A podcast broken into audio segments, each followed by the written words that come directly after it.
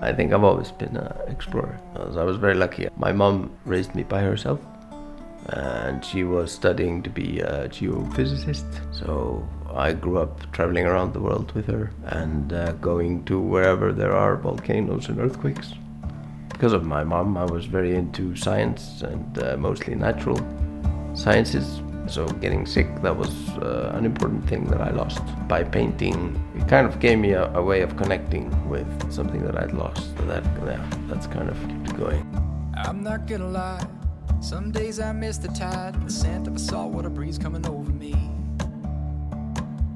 But I have no doubt where I am right now is right where I'm supposed to be. This is the journey of the soul, it's the adventure of me. Matter what I'm told, I know that I am free to roam my own way, to float in my own sea, to chase my own dreams on this adventure of me. But art always kind of bugged me because there was uh, there was never anything tangible that I could touch in a consistent way. When I tried to talk to people about art, it was always so fluid, and that, that kind of bothered me. Bothered me back then.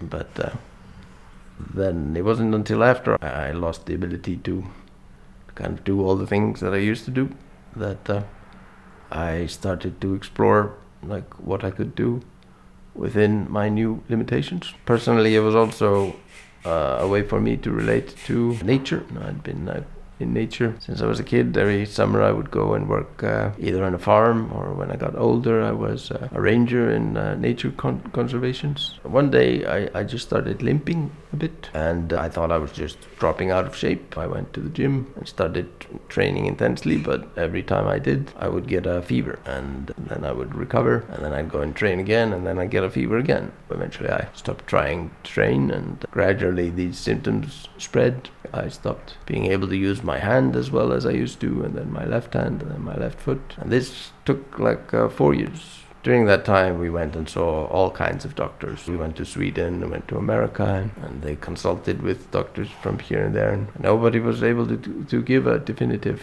answer. There was some kind of damage in my brainstem. And I think the main theory that we have now is that it was some kind of uh, bacteria that got into, you know, got through the barriers and somehow uh, managed to do this damage there. That took uh, four years until I was lying in a hospital bed, completely paralyzed below the neck. Since then, I've gotten a bit better, and this is why I'm training so much today is to try to reactivate all those neurons and muscles that have deteriorated and atrophied. See uh, how far I can get. I like to think I've been an explorer since I can remember, but uh, artist more recent. I, actually, when I was younger, I would usually, while she was working, I would uh, wander off by myself and, and explore the areas around. Yeah, I always like that, and we traveled quite a lot. I got to see amazing places. I always really enjoyed integrating or trying to integrate into other cultures. So when I went to Japan, that was you know a wonderful experience. 14 years old, trying to you know figure out how things were different there from Iceland, and I, I drew some painting and oh actually, actually I realized that's the first memory of me making art as well, drawing a rainbow or something. we went to Denmark. We went to Japan twice. Traveled around. We traveled around all of America. She counted once, and we've been to 45 states. That was quite a lot. We went to Galapagos. That was after I became sick. Actually, went in a wheelchair to Galapagos. That was quite an adventure. That was one of the countries on my bucket list. That was fun too. Be able to check that off the list, even though I was living with these new limitations. Now I only have one country left, which I'd like to see someday. Nepal was another one. I've been there also twice now. I was there last year. We got stuck in quarantine in Kathmandu for five months. It started out a bit scary. Everybody was very calm and relaxed about it. The virus didn't come to Nepal until late, relatively, compared to other countries. Still kind of a mystery. Then one day we, we did get a call from our contact, my brother in Nepal, Raul. He uh, called us and said, Go to the bank, take out all the money that you can. Buy as much food as you can. They're going to close the country for at least three months. Everybody got a bit of a shock there, and nobody was outside. All the roads were closed. There was a week there where everybody was a bit like, oh, oh shit, what's going on? But, but at the same time, we were fairly well prepared. We had gotten advanced warning, so we had enough food, we had enough water, we had enough of everything, and the weather is wonderful there. We have a, a very nice garden where we could go outside every day. We weren't complaining. It actually turned out to be quite relaxed. We were outside of the city center, so close to the city center. If people were out and about, the police came and, and just beat them up, tried to keep everybody inside. Because we were out in the way out of the center, the stores, they kept open secretly. You could kind of sneak in and buy everything we needed. So we, we made a nice time out of it. And, and during that time, I was with physiotherapists and her family, uh, two physiotherapists actually. Every day we woke up, we trained for, for six hours or something. We had a mission to focus on. At the same time, I heard stories from Iceland where everything was closed and cold. And so I was quite happy to be stuck in Kathmandu rather than here. But then once summer came in Iceland and the virus went down, then it was time to go home. I, I think um, traveling with mom though was uh, different because then I was always just following her. And I, remember when I started traveling by myself how uh, how much more fun and adventurous that was. Because you know, mom she traveled a lot before me even, so she was a very confident traveler. All I had to do was just make sure not to lose her. Wherever we were was uh, very manageable. Also, mostly when we traveled, we were always uh, escorted by university people. We were like in Japan, we had, had well-respected professors who took us out to dinner and showed us all the places, which was nice because we did get some cultural insights through them. But it also kind of meant that we were chaperoned. When I, I was 22, I traveled to nor- the Nordic countries. They're so close to us that it's like going to a a bigger version of, of home. When I went to Peru when I was yeah 20 something, then I was by myself and I had to figure out everything. That was an experience that I felt was very rewarding, and I think if I hadn't if I hadn't gone ill, I would have continued that But as a child, I remember when I was 14 in Japan, I went to this place uh, called Akihabara, which is a neighborhood in Tokyo where they sell electronics. Basically, a neighborhood as big as my home neighborhood with nothing but electronic stores, and, and there I saw stuff that wouldn't come to Iceland until 10 years later. It, it, did kind of open my eyes to the fact that we live in a kind of bubble at home where things are very different. We, we don't have to worry about crime. I suppose that's another thing I remember mom scaring me in America because, you know, I was used to just walking around with everybody and everybody was my friend. And then to try to scare that out of me, she warned me that if, she, if I ever lost her, somebody might steal me or something. I'd gone to Denmark and Sweden and Norway and America. I traveled a bit around Mer- America, but that was kind of the first kind of way out of my comfort zone type trip. I traveled to Peru by myself, but I met Professor, a uh, friend of mine there. We traveled down and we were looking for fossils He's a paleontologist, and yeah, it was amazing. We found lots of fossils. I found the skull of a dolphin that had not been discovered yet. It was kind of cool because my friend, he has been working there for decades. He's been helping out with uh, mapping of these areas, so he started calling the area where I found the skull the Viking Fields. So now, uh, if you look at a map in Peru, there's a place called Viking Fields, which kind of joke for us because uh, we like to think of some historian or sociologist trying to figure out when did the Vikings visit Peru. I would usually have a suitcase with all the necessities, but then I would usually leave the suitcase somewhere and then wander off with a backpack from there. I would have a tent, you know, and uh, all the things needed for camping and, and food. And I would usually wear the same clothes for a long time, so I would have maybe one change of clothes and and then usually I would have enough money so that you know if I needed anything I could just buy it. I think I was always quite good at making do with, with very little and usually I would always get invited in somewhere. I think this is kind of part of the Icelandic culture back in the day when kids would just get invited for dinner somewhere. Parents didn't really worry if the kid didn't show up for dinner. They just assumed that they had been fed by somebody else. It was a small town culture. So I think I kind of got into that habit somehow. And wherever I traveled, I always kind of somehow managed to get invited to dinner or have a place to stay. I I I, I did love sleeping outside, but uh, I wouldn't do that today. If I was starting out today, what I do with everything and just go on YouTube, how to camp. But also, I, I was taught by a mom, Mohammed, a professor, who taught me a lot. He, he is a advanced camper. Every time I would go camping with him, he would have some new gizmo or, or gadget to light fires or cook or something. He would always give me whatever he brought over. He'd brought it, bring it over and, and leave it with me. So I had uh, like a gas cooker, which was very compact and small. And so it was nice to be able to make soup. Although I never really liked soup, but still nice to be able to make it if you want to show off. I suppose it, it, depends on where you're going. I mean, I think that's the most important part. Growing up camping in Iceland, you know, there's no wildlife that you need to worry about. It's just cold. You don't even have mosquitoes in Iceland, and water is everywhere. You can drink from every stream, and you know, you just gotta have food, and that's it. I remember when I went to Peru, it was a bit of a shock. I was doing very well when we were high up in the mountains. There, I was usually up front within the lead and and feeling great. But then once we got down into the tropical heat, then I slowed down very, you know, quick then. And I drank more than I'd, I'd you know, been used to drinking and didn't realize I needed quite as much water as I, I really did. And I suppose that's a good example of things where you need to kind of prepare for the location and first we started out in the desert with my professor friend but then i flew up to cusco where i had three weeks i wandered around there I showed up not having a hotel and having no plan. That was kind of intentional. I I wanted just to you know see what would happen if I just throw myself into a challenging situation and see how well I do. You know, try to get lost and and you know figure things out. I loved Robinson Crusoe. Mm. That was my fantasy.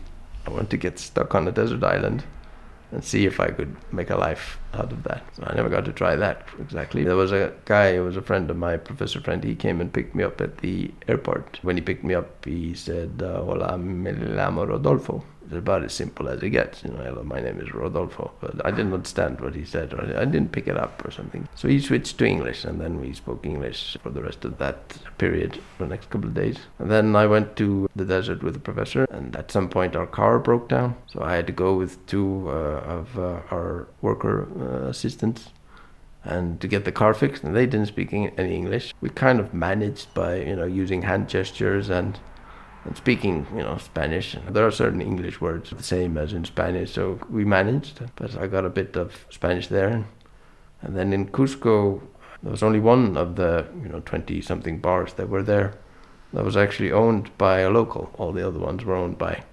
English and Dutch, uh, Germans. I always went to the, the that bar to. Uh, try to support the local community, but also to meet the owner. He was a very nice guy and he was an expert on the Incas and the Incas religion. I would go there every day and just talk to him. He didn't speak any English, so we would kind of using hand gestures and writing things down and whenever, you know, we got stuck, he would call one of the bartenders and who spoke English and they would translate for us. So yeah, that was a big part of it. And there was this girl, she was a uh, in the streets of Cusco, there was always these children that were trying to sell you cigarettes or some kind of, you know, something. In the beginning, you feel very sorry for them, but it eventually gets a bit irritating. And then that apparently they are run by adults that send them to these places, try to pick up sympathy from people. There was this one girl who was, I think she was about 13 at the time. For some reason, I, I decided to pay her to protect me from the other kids a job that she took uh, much more seriously than I expected. Well, she was trying to sell me something, but I said uh, no to the cigarettes or whatever she was selling, and and just gave her the equivalent of 500 kronos and said, "Yeah, if you protect me, I'll, I'll here you go." So for the next two weeks, whenever I was walking the streets, she would come running and keep all the other kids away from me. But further service she did was that she would always be like a meter or two behind me. It was, it was kind of a joke but turned into this fun experience. And she and I are Facebook friends now, and she's married and has children, so I, I, kind of keep an eye on her. And I was speaking with some of my local friends who also didn't speak much English. And whenever I mispronounced something or was grammatically incorrect, she would come and whisper in my ear very politely, like, you know, you should say this instead of that. So So gradually my Spanish became better and better. And then I had a very rewarding moment when I met Rodolfo again. This was uh, one and a half month later, back in Lima. We went out to dinner and he was sitting next to me. And then at some point the waitress comes and and I order my food in, in well, not fluent Spanish, but you know, good enough. And then I look at him, and he, he was his eyes were wide, and like he, he thought I'd picked up Spanish from nothing in one and a half months, which I kind of yeah I think I let him think that. Although yeah, I, as I, I, mentioned before, I think that was just I'd already done two years of Spanish, but it took a while for my brain to kind of activate on that. But that was a, one of many memory uh, good memories that I had from that one trip. It was interesting that that one and a half month in Peru. I felt like I, I lived more in that time than in three years or in four years here in Iceland. So that was one of the reasons why I had the ambition of being in an area where I didn't speak the language, I didn't know the culture.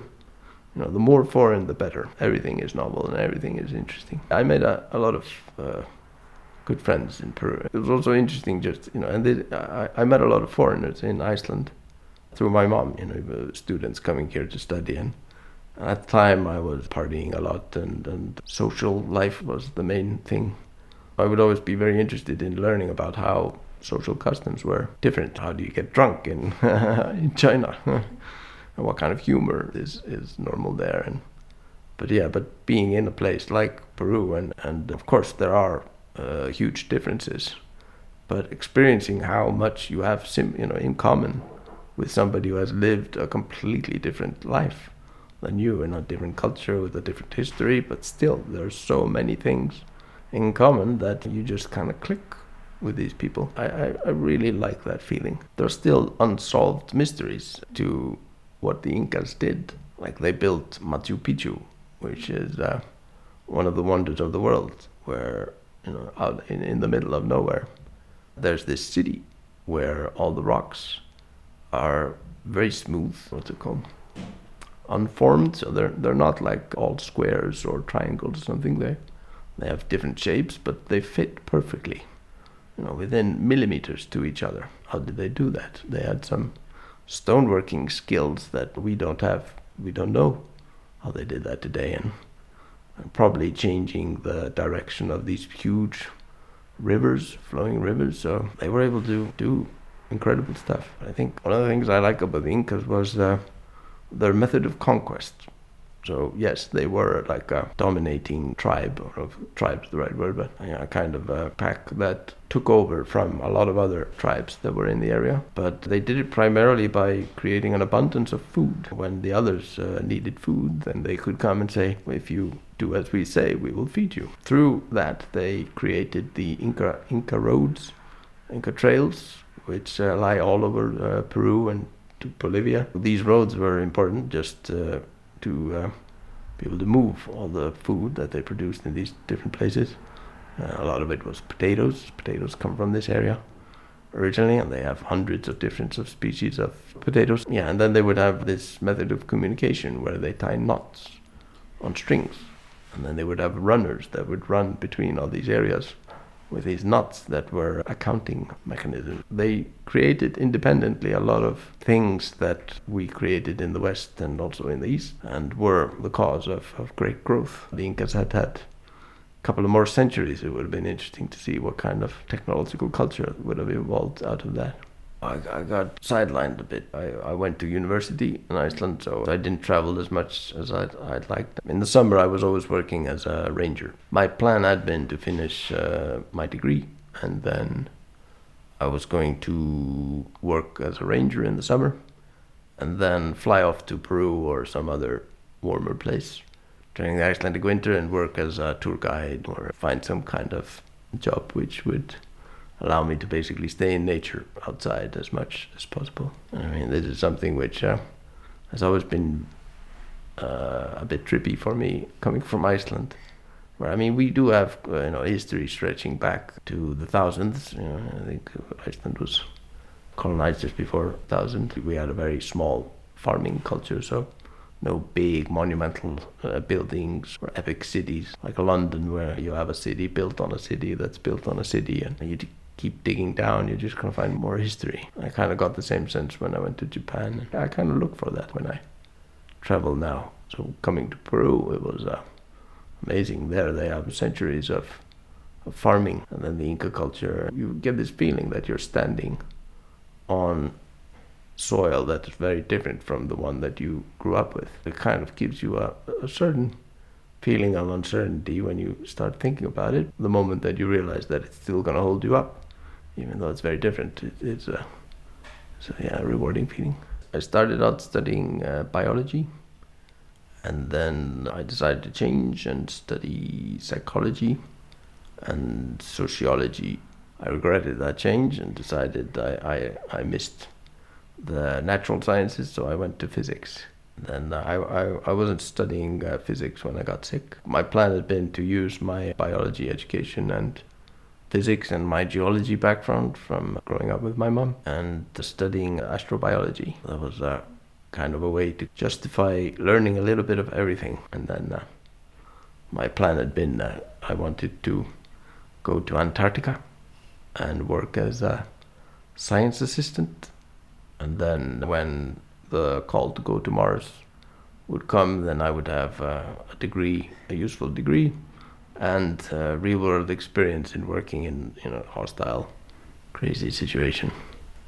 So that was kind of trying my dream of fulfilling my Robinson Crusoe fantasy of going to a, a yeah, strange place and having having to survive. And I mean, it, it, it's different now. The allure of it is to be alone, surrounded by penguins, maybe, but but like you know, going to this unspoiled place, of which we have a lot here in Iceland. I do always seek these kind of solitude places, but you know, now it's it's difficult. It's different. I can't be alone anymore. We'll see.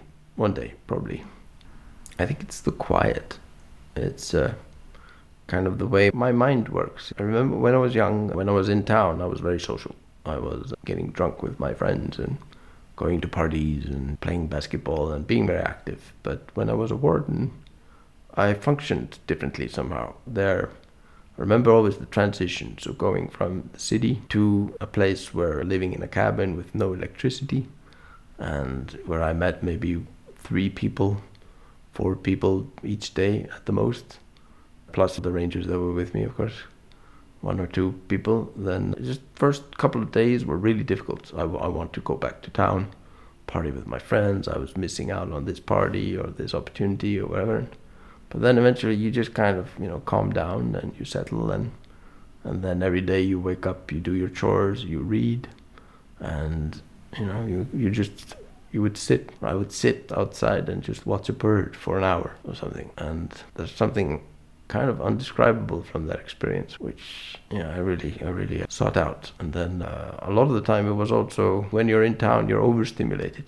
So many things constantly triggering your attention. You know, look here, look here, go there, do that. But when you're out in these secluded places, then you are surrounded by beauty all the time. But you kind of, it's there all the time. But then every now and then something will happen and it'll just blow your mind. Like there's a big caldera crater in uh, the middle of Iceland where I was working as a ranger first when I was 14 and then again when I was you know 18 19 20 and so I'd seen this place many times and I knew it quite well. But then one day I was there and it was unique conditions and there, there was no wind so usually there was always a little bit of wind. This day there was no wind, and there were pink clouds hanging. Not so many, just a few of them hanging around. And then when you looked down into the this caldera lake, it reflected the sky perfectly. And there was just you know that moment just kind of hit me somehow, and you know it sits with me still. So you know months of nothingness would become so much worth it just for that one experience. I often thought about photography. I've never been really interested in photography, but I, I heard somebody describe the process of sitting for weeks or something trying to capture that one image, and then when you finally get that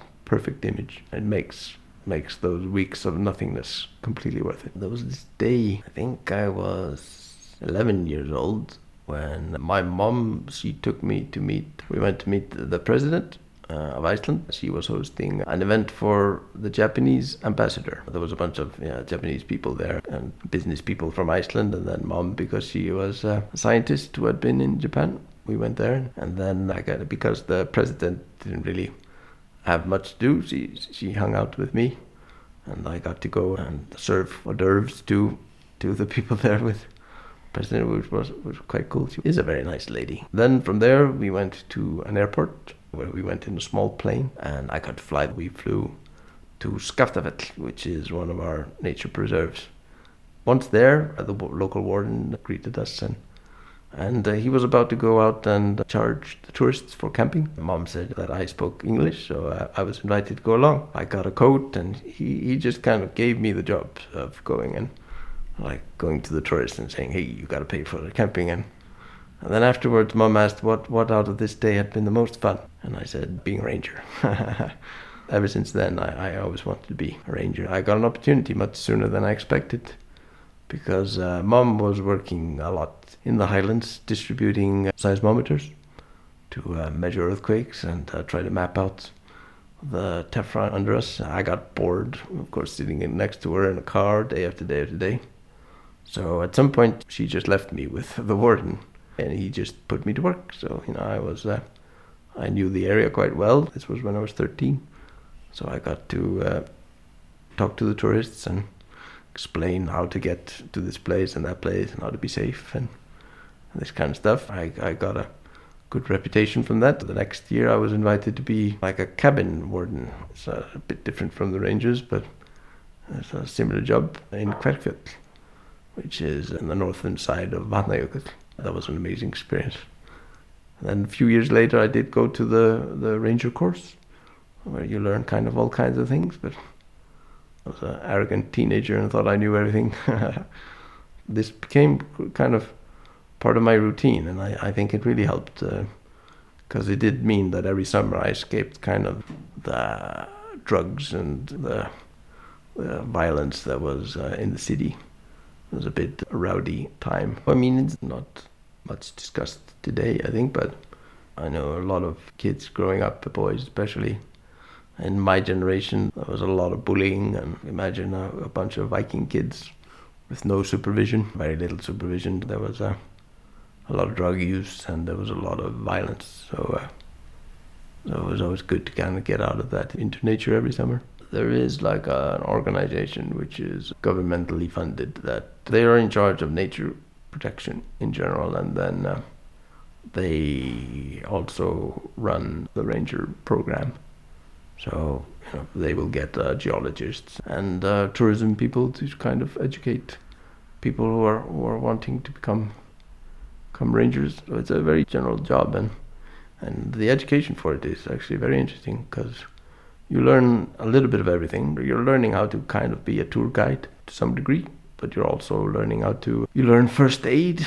You learn extreme versions of first aid because. Uh, very frequently, you will be in a location where it'll take a long time for any kind of rescue to arrive. So, if somebody does sustain some kind of injury, then you are probably going to be the person who has to take care of it. We used to take care of the cabins, the camping sites, and be the rangers in the area, but there was some argument between two different institutions. So now it's a separate thing. There are rangers, and then there are cabin uh, caretakers. It's uh, primarily it's uh, making sure that people are safe, but also protecting nature from people. Big part of that is education. One of the main things is to try to protect the pristineness of the highlands. Is that people come here and they want to drive anywhere because these are big open sands, and people often have very nice, you know, cars on big wheels. They think that they can just drive anywhere, but you know, problem is uh, tire tracks in these places, and there's often black sand, but then we have these white ash or like a white light lava that blows around. So uh, tire tracks will get filled with these white sandy things, and then suddenly you, in a black desert you have two white lines that are very prominent.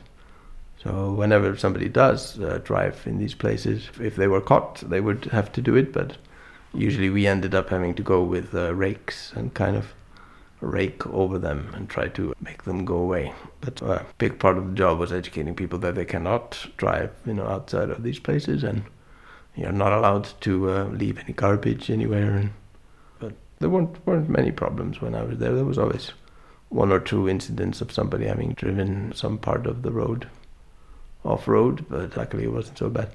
Of course, it got a bit more challenging when the tourism boom hit Iceland, but that was after I stopped working as a ranger. But yeah, so protecting nature, keeping people safe, that's the main part of it. I have many, many days. That was, was like, uh, I think my favorite period was when, uh, so in Herðubreiðarlindir, which is like an oasis in the desert, close to the queen of Icelandic mountains, which is uh, Herðubreið.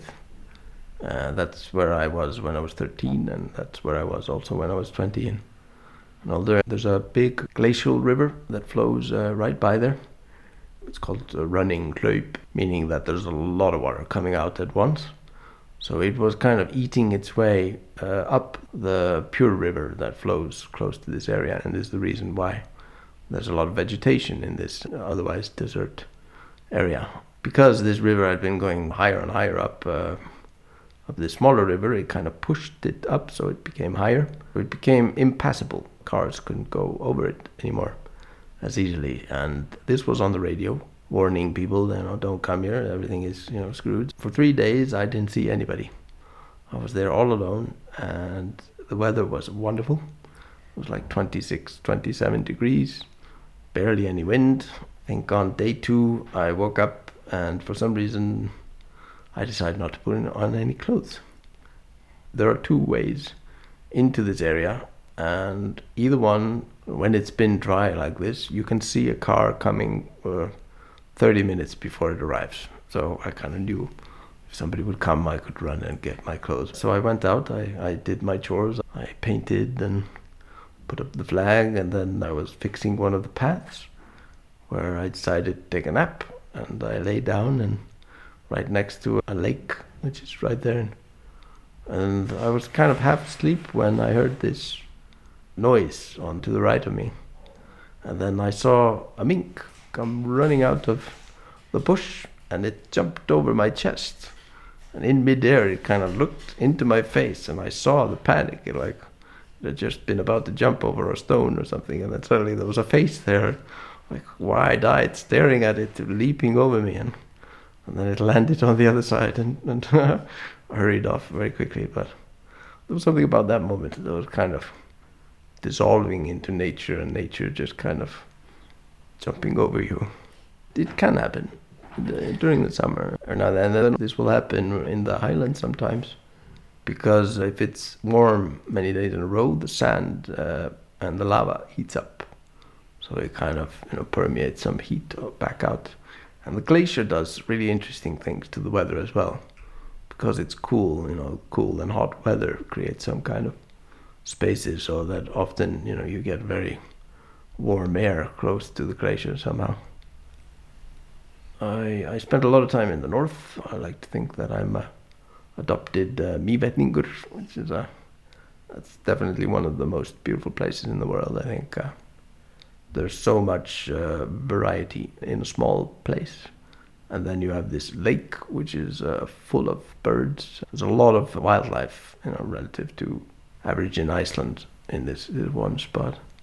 I camped uh, a bit around there, and then in the eastern fjords I did some hiking. I, I, was in a farm there also when I was a kid, and uh, I would walk up into the valley sometime and with a tent, and then uh, I did this one once with a friend of mine. We spent I think uh, two weeks where we would uh, wake up every day and uh, we would pack up our tent, and then we would walk wade over the river, and then we would walk a little bit further and then camp again. So in, in about 10 days we managed to travel like 10 kilometers or something. But that was the, the act of relocating every day that kind of made it into an adventure.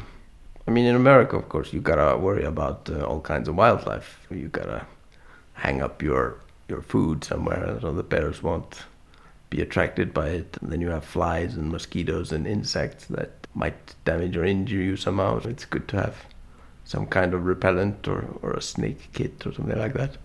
While in Iceland, you do have to worry about uh, the weather.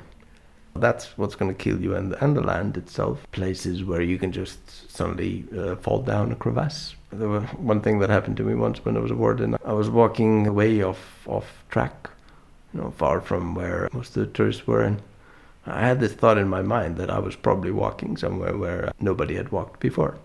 Something which, you know, there are still many places in Iceland. I think that you can actually do that. And at one moment, I was standing on a like a hill, a lava hill, and suddenly uh, I start sinking. I didn't know what was going on at first, but then I see cracks appearing on the hill around me, and I, I start to try to move away, but then I just sink quicker. And slowly, slowly, I keep going down and down, and I realize that I'm probably falling into a cave or something like that. I tried to spread out, you know, imagining that this was a something similar to falling into quicksand or something. I knew nobody knew where I was, and this all went through my head, you know, while I was sinking down. You know, so if I fell down and broke my leg or something, then that was probably it. You know, this is how people disappear in Iceland. But luckily, I stopped falling. I, I fell, sank about all the way up to my navel, and then I stopped sinking, and I was able to lean forward and kind of crawl out of the hole that I had fallen into. And then I crawled back and I looked down and I saw that directly under me, where I had been standing, there was like a big hole, uh, pile of sand, but on either side, to, to like uh, two, three meters down, there was a cave. Yeah, if I'd if I'd fallen a bit differently, I might have actually fallen and not been able to get up. That was a good experience to remind me of, you know, people used to disappear a lot in Iceland. And there was a story you learn about this area. There was a German explorer who was called uh, Knebel, and there's a place called uh, yeah, named after him. The story goes that uh, he and a friend of his they were uh, sailing on this lake, which I mentioned before, and they disappeared. And the wife of Knebel came here a year later or something, convinced that there had been some kind of foul play that you know somebody had killed him or something. So she came and wanted to uh, discover what had happened. And the story goes that she came, she went to this place, and then when she came back, she admitted that yes, it's very easy to imagine, you know, somebody disappearing in this harsh land. So there is that, but you know, given that you are careful and you have good equipment and you have a rope which you tie together, you know, a group of people. So if one goes down a crevasse, the rest can kind of pull them up. Given that, then you don't have the animals or the insects or all these things. You just gotta have good clothing, and then you're you're gonna be safe. There are differences, but but the general experience I think is kind of similar. In many ways, I mean the wind has a, such a strong cooling effect. So if, if you are out and about and you get wet, and then the wind hits you, then you're gonna go quick upside is I'm told it's not a bad way to go. You kind of lose consciousness, but uh, yeah, I'd, I'd, rather not. And then, of course, you know, we do have winds which are so intense that you just can't stand. I mean, that happens quite frequently here. Uh, my mom and her colleagues, they have a, uh, a term which they call a Soviet. That's like uh, describing a day where all you can do is sleep and eat. So, sova They have these cabins here and there around Iceland that are there just so that if you get caught in this kind of place, then you have the, the possibility of saving yourself by going in and then just waiting until this weather is gone. It is interesting. I, I feel like we had more of these as, as when I was a kid. You know, I remember walking to school many times, kind of leaning almost 50 degrees into the wind, just letting the wind carry you. Yeah, that was in Reykjavik and it was horrible having to go to this boring place. I did not enjoy school and having to traverse these these horrible hindrances just to get to this uh, boring place. Was when I went to school in America when I was uh, when I was twelve, and uh, I remember one day it snowed like two centimeters. And the school was closed, and I, I was very pleased with this, this highly intelligent system of not forcing us to go to school, even though this snow was very puny compared to what we had to wade through. Wet, wet snow in Iceland. I think one of one of you know one of the best experiences you can have uh, if you have limited time in Iceland is to go around the country. So we have a ring road that was uh, originally built by the American Army, Well, well, I mean, we built it too, but they, they kind of made it what it became. Well, they had military bases around Iceland. And the reason why the American army was here was because we're here in between America and Europe. German U-boats would come and they needed to be able to uh, spot them. So they would have different locations where they were looking out for German fleets and you need to get around because of these harsh conditions there. I went to a wartime museum not so long ago here in Iceland. It's in the Western Fjord somewhere. And one of the stories they say there is that there was a group of British soldiers uh, during World War One who were having a good time, and one day they decide they want to climb over into the next fjord. But then a blizzard hits while they are climbing. Some of them died, and a lot of them got injured and lost. That's a, a cautionary tale uh, to how, how how things can change in Iceland. There's a joke which I've heard a few times from different people, which is if you don't like the weather, wait 10 minutes because it's probably going to change and then it's going to change again. But yeah, so the ring road is it gives you the experience of going through like Iceland, the south and the north are very recent creations of our volcanic hotspot, but the east and the west are much older. So the east and the west are very similar to the Norwegian fjords, for example. I, not very similar, but you know, you have these yeah beautiful in, inland fjords. So you have to drive all the way out and all the way in, and it's a lot of beautiful nature along the way. The original reason why we went was we wanted to explore like how accessible is both the ring road and, and just the little towns uh, along Iceland, because at the time I had no idea. And our first experience was that it's uh, if you become disabled, if you lose the ability to walk and become dependent upon a wheelchair, it's very difficult to live anywhere other than Reykjavik or Akureyri. There were a few people living in Egilsstaðir, so it's doable, but you know the, there are very limited services. There are these hindrances of both accessibility but also of yeah, services is, uh, is another one. That was kind of a shock. We decided to keep doing it, go around the country every now and then, not to you know pester anybody or point out this uh, failure to make things accessible, but just kind of raise awareness to the fact that this is something important. And I think uh, people kind of get used to the way things are. This was kind of epitomized by uh, a guy who ran a store who my friend worked for, and he went to him once and said, like, why isn't this store more accessible? And he said, uh, well, that's because disabled people never come here. Which, of course, you know, it, it's almost a joke. But I think this is the case, though, with a lot of like in our first trip, we met people who are like like mayor of, of a small area. When we talked about it, they just weren't uh, aware of the problem. You know, they just hadn't thought about it. I, I, kind of understand it. I, I didn't really think about it until I became disabled. If I ask you, is that place you know accessible? That hotel, you might say yes, not remembering that there were actually two steps or something on the way indoors because you don't notice these things unless you notice these things, and you don't notice them unless you have a reason to or some experience with it. So a lot of my friends that I had made after becoming disabled, they mentioned this to me that. Uh, after trying to go to a cafe with me and not being able to go because of a step, then they would start looking all around them and seeing that there were hindrances all over the place. By going around the country, our first goal was just to raise an awareness of this issue. It was very rewarding the second time we went, two, three years later. It was totally different in that it didn't feel like people weren't aware of the problems. This time they were more like, yes, we realize that there is a problem but we're not exactly sure what to do about it. Or, or, you know, they had some kind of plan and we're just about to implement it. Yes, it is challenging. In our first trip, we were invited for coffee at Bessastaðir, which is the Icelandic pre- president's residence.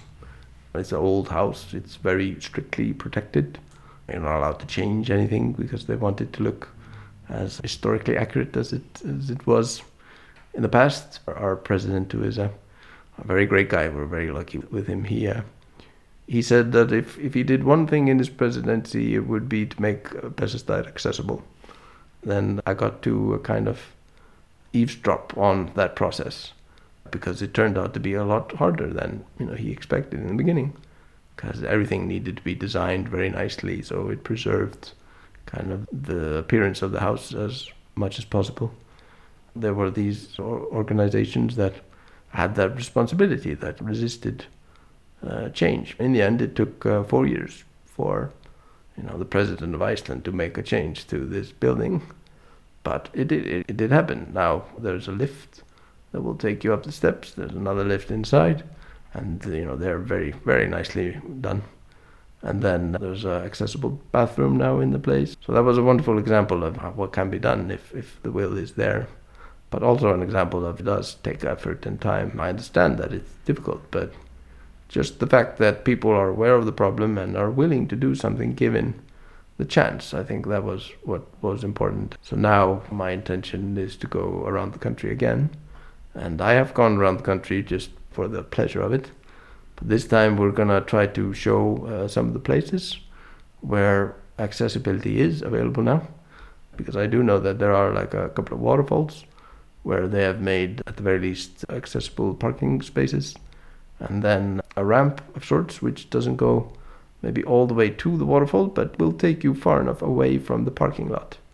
And I think this was one of the complaints that I had in the beginning was that when you travel around, you're kind of traveling between parking lot and parking lot and while everybody goes and explores, you're stuck in your chair on the edge of the parking lot.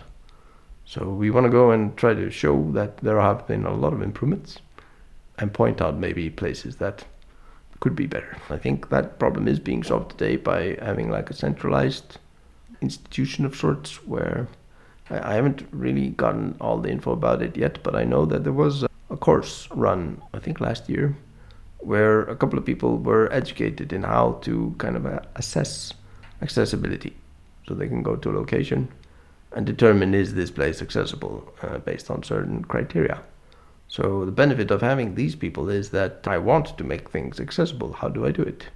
So they can then, you know, point forward to people that do want to improve accessibility. Now have somebody to go to and say, like, you know, an architect or engineering company that has the knowledge of how to actually you know do the thing. And then the third issue is of funding, of course. There's a guy, a very successful uh, entrepreneur in Iceland. I'm told he is about to announce a project, and I don't have all the details, but apparently he is starting a new accessibility fund. He just sold his company to Twitter, so he has he has some uh, money to spare, I, I imagine that he's to create some kind of grant system or loan system that will allow companies to uh, build ramps and do these things. So there you take away uh, essentially the last uh, excuse that people have to improving accessibility. Our first trip, we organized uh, a meeting in four quarters of the country where we invited people to come and, and just talk about accessibility we didn't really know what, what, what we were going to experience there, but turns out that there were a few people that had been living in very challenging conditions and had not had uh, a lot of support or attention for these issues. So you know, we felt there had been done some good in, in just showing up and and giving them a platform to voice their situation. That's kind of what we want to do today or this trip as well. We want to go and organize a meeting in at least four, maybe five different locations where people to come and, and kind of point out the situation and hopefully connect the unsolved issues and problems to potential solutions.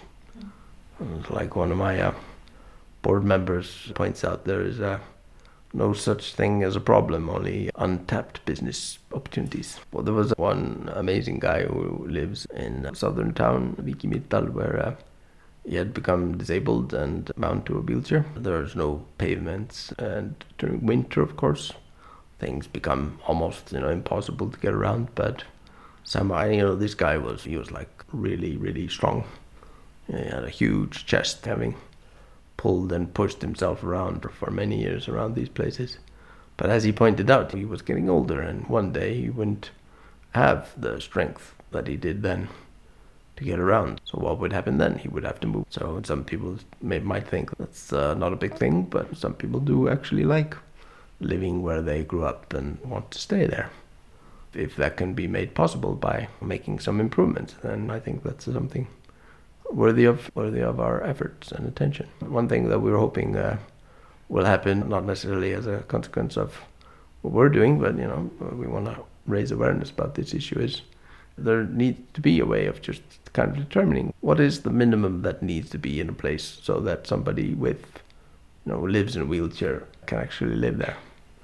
So uh, once we know that, then you can make an estimate about how much cost it's going to take to do things. And then once you have a number, it's usually easier to raise money. Although, of course, we always go a little bit above, but you know, rule of pi, we can always go by that.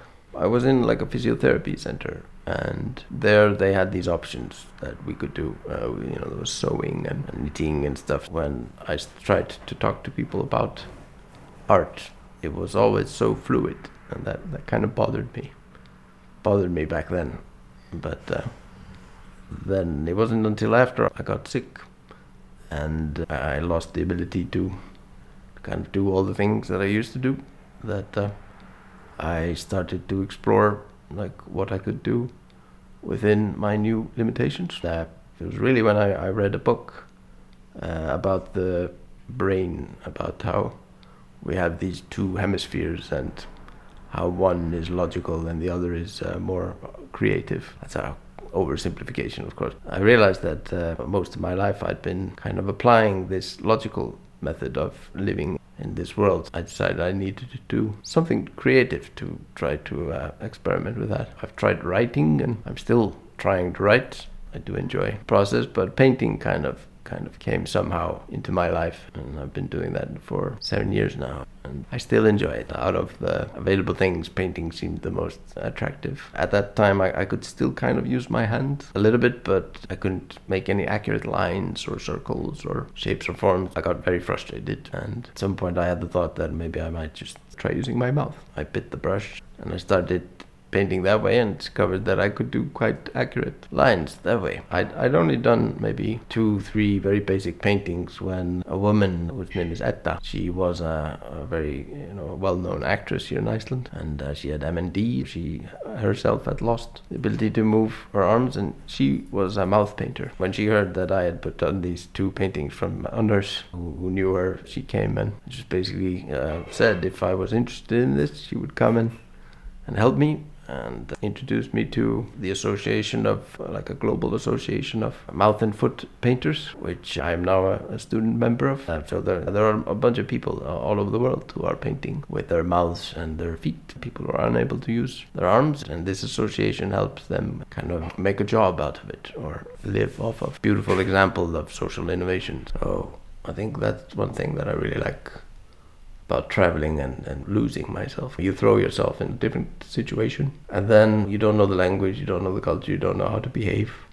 So first couple of days you just sit and you observe. And then you start trying to interact, and slowly, slowly you build a new model for your own behavior, and suddenly you're a different person. That's always, always kind of gives me something. I think something that happens just to your brain and your consciousness and how you perceive yourself. So I, I always like these moments where I kind of lose myself. When I'm here in Reykjavik, where I grew up, I have so much history. So I have so many memories and habits that are constantly hemming me in, like defining me as a who am I? I have a lot of ways to answer that question, but when I'm traveling, every person you meet, it's harder for them to kind of narrow you down because they don't know you. They don't know your culture. They don't make the same presumptions. I mean, there's always, you know, an essence which is consistent throughout everything. You know, what exactly that is one of the questions which is fun to try to answer. But then there's these external things like habits. Like uh, when I was younger, I, I would uh, drink. That was, you know, part of our Icelandic culture is uh, heavy drinking that starts at an early age. But when I traveled, I wouldn't drink as frequently. When I did drink, I did kind of go heavy into it, but it didn't call me. It wasn't part of my personality as I traveled. So it was interesting that something which I considered as a addictive behavior in my normal life in Iceland just wasn't part of my persona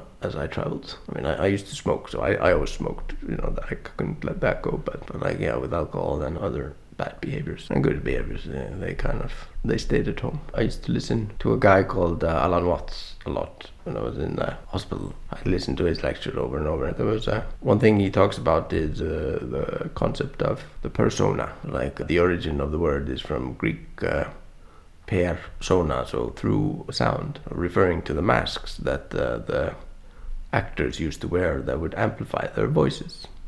And they take off one mask and they put on another one. I really like that idea that wherever you are today, it's not you're not bound by that except by habit and, environment. And, and I remember that a few times uh, during my lifetime, a friend of mine would just show up one day, completely different, having changed their clothes, their behavior, and this always like puzzled me. So you know, I would go and like, what's going on? What, you know, what's wrong with you?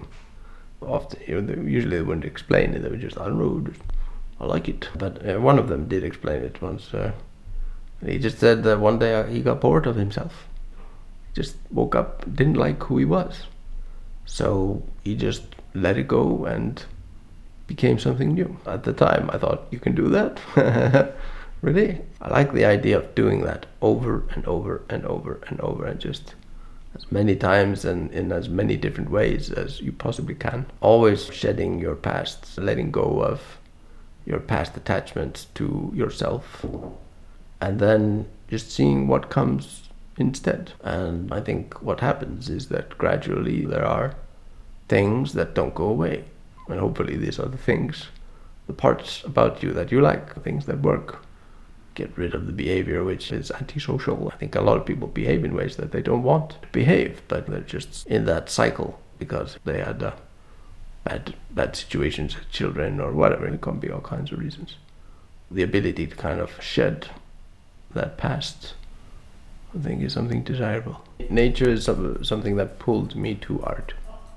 At some point, when I was young, I would look at a beautiful scenery and I would appreciate it in a very holistic way. I just saw beauty. I would be looking out at a beautiful scenery and I would see sand, lava, sky, cloud. It was all categorized and broken down into individual parts. And then, you know, I would try to build an appreciation of the whole by approaching it through these parts. But it just didn't work. There was something I had lost somehow, something there. So one thought was having read this book about the hemispheres and how one hemisphere approaches the world through categorization and and the other is kind of constantly holistically just drinking in everything. I, I figured I might try to reclaim or rediscover this holistic appreciation of the world by stimulating this right side of my brain.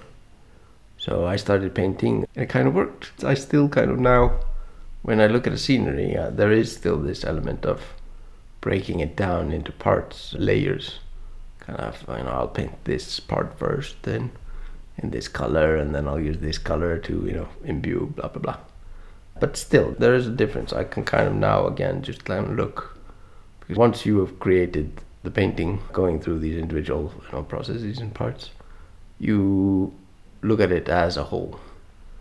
That was something that pulled me into a hope of reclaiming this experience. And then another one is just kind of projecting myself onto a painting. One of my favorite way of painting is I will tell my assistant just to put some paint down in front of the canvas.